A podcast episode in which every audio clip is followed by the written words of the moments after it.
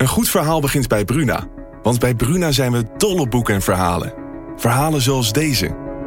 De mist kwam uit de baai opzetten en besloop langzaam het Victoriaanse huis op Blake Street. Drong door de houten kieren naar binnen en bleef in dunne sliert in mijn kamer hangen. Ik lag te rillen onder het dunne dekbed. Wil jij weten hoe dit afloopt? Je leest het in In de mist van Golden Gate Park van Murat Isik.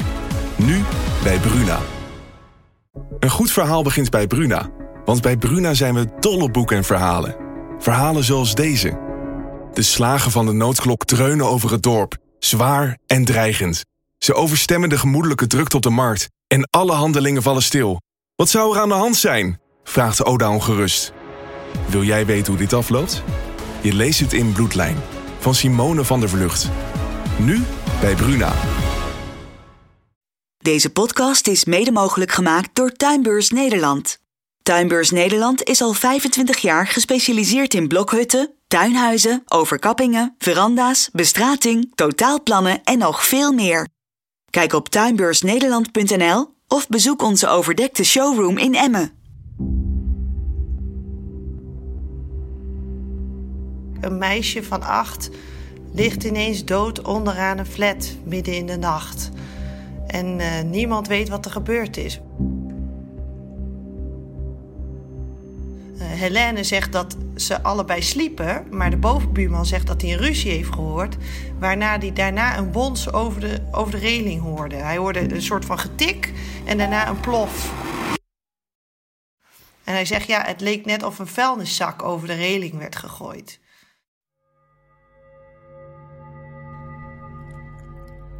Je luistert naar Hongerige Wolf, een podcast van Dagblad van het Noorden waarin we je elke twee weken bijpraten over één actueel onderwerp. Voor deze aflevering sprak ik met Rosa Timmer, die het hoger beroep van de zaak Charlene volgde voor Dagblad van het Noorden. De rechtszaak die duurde vier dagen in totaal. Dat is best wel lang, toch? Ja, dat is heel lang. En dat komt omdat um, het is een complex verhaal. Wat is er nou gebeurd? Moeder herinnert zich heel weinig. Maar uh, daardoor zijn heel veel deskundigen aangetrokken. Want uh, uh, de rechters die hopen dat ze door het oordeel van deskundigen er toch nog achter kunnen komen wat er is gebeurd.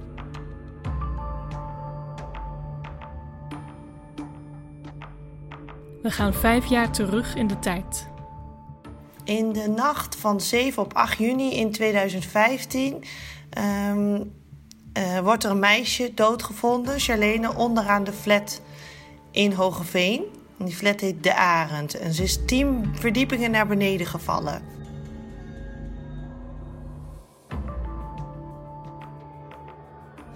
En de politie treft buiten een vrouw aan, uh, Helene.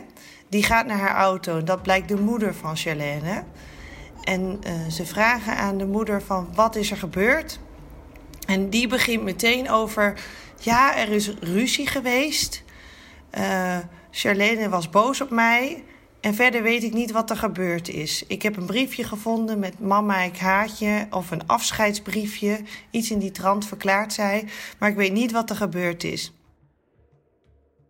Uiteindelijk wat uh, moeder bij de politie verklaart is dat zij uh, uh, die avond had gedronken, naar bed ging. Charlene lag al op bed en dat ze na een uur ongeveer wakker werd van tocht. En dat ze toen op onderzoek is uitgegaan van... goh, waar komt die toch vandaan? Maar ze zag voor geen ramen openstaan, dus ze liep verder in het huis. En toen zag ze dat Charlene niet in haar bed lag. Ze zag het slaapkamerraam van Charlene openstaan. En ze denkt, hoe kan het nou? Ze kijkt nog in de keuken en dan gaat ze naar buiten op de galerij. Ziet ze Charlene ook niet. En dan kijkt ze over de reling en dan ziet ze haar dochter liggen tien verdiepingen lager. En dat is wat uh, Helene zegt dat er gebeurd is. Dat ze dus wakker werd van tocht, haar dochter niet kon vinden... en toen bleek haar dochter onderaan de flat te liggen.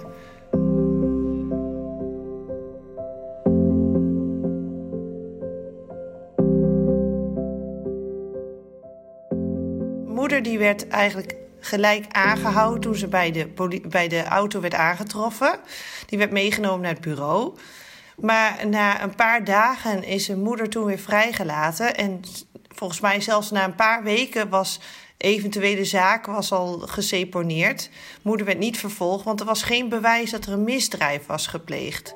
En de vader van Charlene, die, uh, die is daar toen uh, tegen in gevecht gegaan. Uh, want die zegt: Ik heb een heel dubbel dik dossier over Charlene en haar moeder bij jeugdzorg, want het ging helemaal niet goed. En ik mocht mijn dochter bijna niet zien en Charlene werd verwaarloosd. En hij zegt: Ik geloof dat Helene Charlene iets heeft aangedaan. Ik geloof dat zij het heeft gedaan. En hij heeft toen ja, eigenlijk wel een soort kruistocht opgezet om meer onderzoek te laten plaatsvinden. Om uiteindelijk Helene maar vervolgd te krijgen. Want haar vader zegt ook, en dat wordt ook wel gestaafd door cijfers. Zelfmoord onder kinderen van die leeftijd, dat komt eigenlijk niet voor. Uh, dus er moet iets anders gebeurd zijn. Er moet iets uit het onderzoek komen. Charlene's vader vroeg twee deskundigen om naar het politierapport te kijken waaronder ex-regisseur Dick Gozeweer. Allemaal met de hoop dat de zaak toch voor de rechter zou verschijnen. Dit is de conclusie van de ex-regisseur. Voor mij is het duidelijk. Het meisje is niet naar buiten gekomen, dat kon niet. Het meisje is niet over de redding geklommen. Het meisje is over de redding gegooid. En door iemand die dat toe in staat was, en er was, zover ik weet, maar één toe in staat, want er was maar één persoon, dat was de moeder. Ja, kort samengevat zag ik iets wat ik heel vaak kom, bij, uh, tegenkom in mijn werk. Er gebeurt iets en men heeft gelijk de mening. Er ligt hier een meisje onder een flat, moeder staat boven aan de flat, al moeder heeft het gedaan, ronde zaak. Nou, zo werd er gehandeld. Maar toen had mijn moeder, en toen bleek het helemaal geen ronde zaak, mijn moeder wilde niks verklaren. En toen had men een probleem. Want toen moest men met, met terugwerkende kracht proberen onderzoek te gaan doen. En dat is niet handig. Dus men heeft het gewoon vanaf het begin, en dat zie je veel vaker, onderschat. Ja, men heeft gewoon gedacht van een ronde zaak. Dus heeft men een aantal dingen die men had moeten doen, heeft men gewoon niet gedaan. We gaan iets vooruit in de tijd. Het is 2017 en dit meldt RTV de Rente. Moeder van Charlene zit weer vast. Het Openbaar Ministerie zegt nieuwe aanwijzingen te hebben dat de 37-jarige vrouw betrokken is bij de dood van Charlene. En toen in 2018 is het eindelijk dan zover gekomen dat er in ieder geval een zaak is geweest. De rechtbank. Je hoort een verslag van RTV Drenthe-verslaggever Jeroen Kelderman. De rechtbank in Assen heeft in totaal vier dagen uitgetrokken voor de zaak tegen Helene J. Het Openbaar Ministerie verdenkt haar ervan dat ze...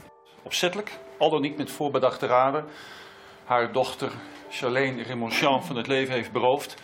door ernstig geweld op het lichaam uit te oefenen door haar te wurgen, de keel, hals dicht te drukken en vervolgens van grote hoogte van de flat te laten vallen of uh, naar beneden te gooien, ten gevolge waarvan Charlene is uh, overleden.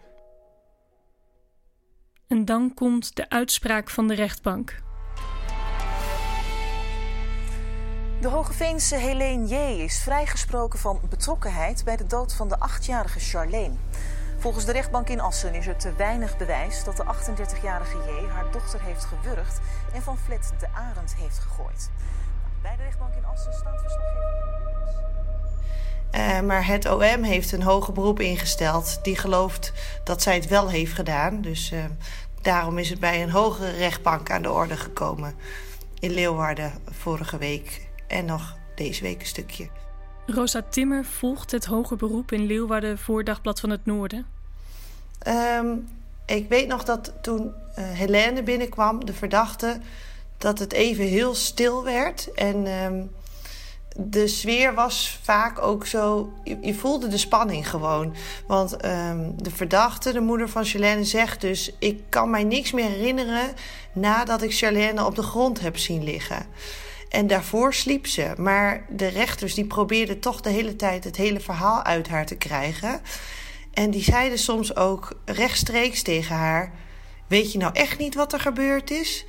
Weet je het echt niet? En dan werd het soms echt ijzig stil. En die uh, sfeer, die staat mij wel bij. Dat, dat Helene die bleef strak voor zich uitkijken. Heel soms had je het gevoel van: Oh, ze gaat nu iets zeggen, maar dan deze het toch niet. En Soms was het ook heel verdrietig. Maar vaak was het een, gewoon een hele gespannen sfeer. Want uh, er hangt natuurlijk heel veel van af. Het is een, een, tragische gebeurtenis.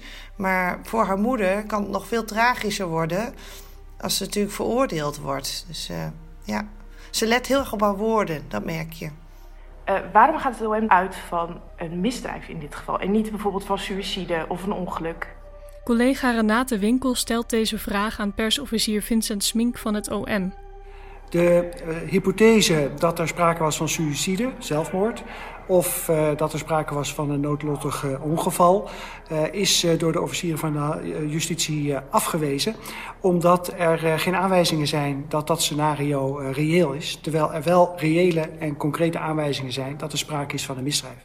Er worden drie scenario's voorgesteld van wat er überhaupt met Charlene gebeurd kan zijn. En uh, uh, die scenario's worden steeds op waarschijnlijkheid getest door allerlei deskundigen. Dus dan heb je het scenario uh, zelfmoord. Nou, statistisch kan het bijna niet.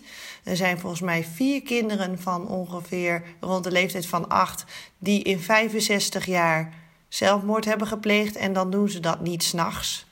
Dat doen ze dan overdag. S'nachts is een zeldzaamheid voor kinderen. Uh, en je hebt het scenario slaapwandelen. Is Charlene misschien per ongeluk slaapwandelend zelf over de reling gegaan? En je hebt het scenario: moeder heeft Charlene gewurgd en daarna over de reling gegooid. En dat is het scenario waarop het OM zit. En dat proberen ze met alle macht te bewijzen. Maar uh, ja, heel eerlijk gezegd, uh, je hebt vier forensisch pathologen, waarvan drie zeggen: er is, uh, het is niet te bewijzen dat Helene haar dochter gewurgd heeft. Het is niet uit te sluiten, maar ook niet te bewijzen. En één van de vier pathologen zegt: het is wel te bewijzen dat Helene haar dochter gewurgd heeft. Dus ja, eigenlijk is het drie tegen één.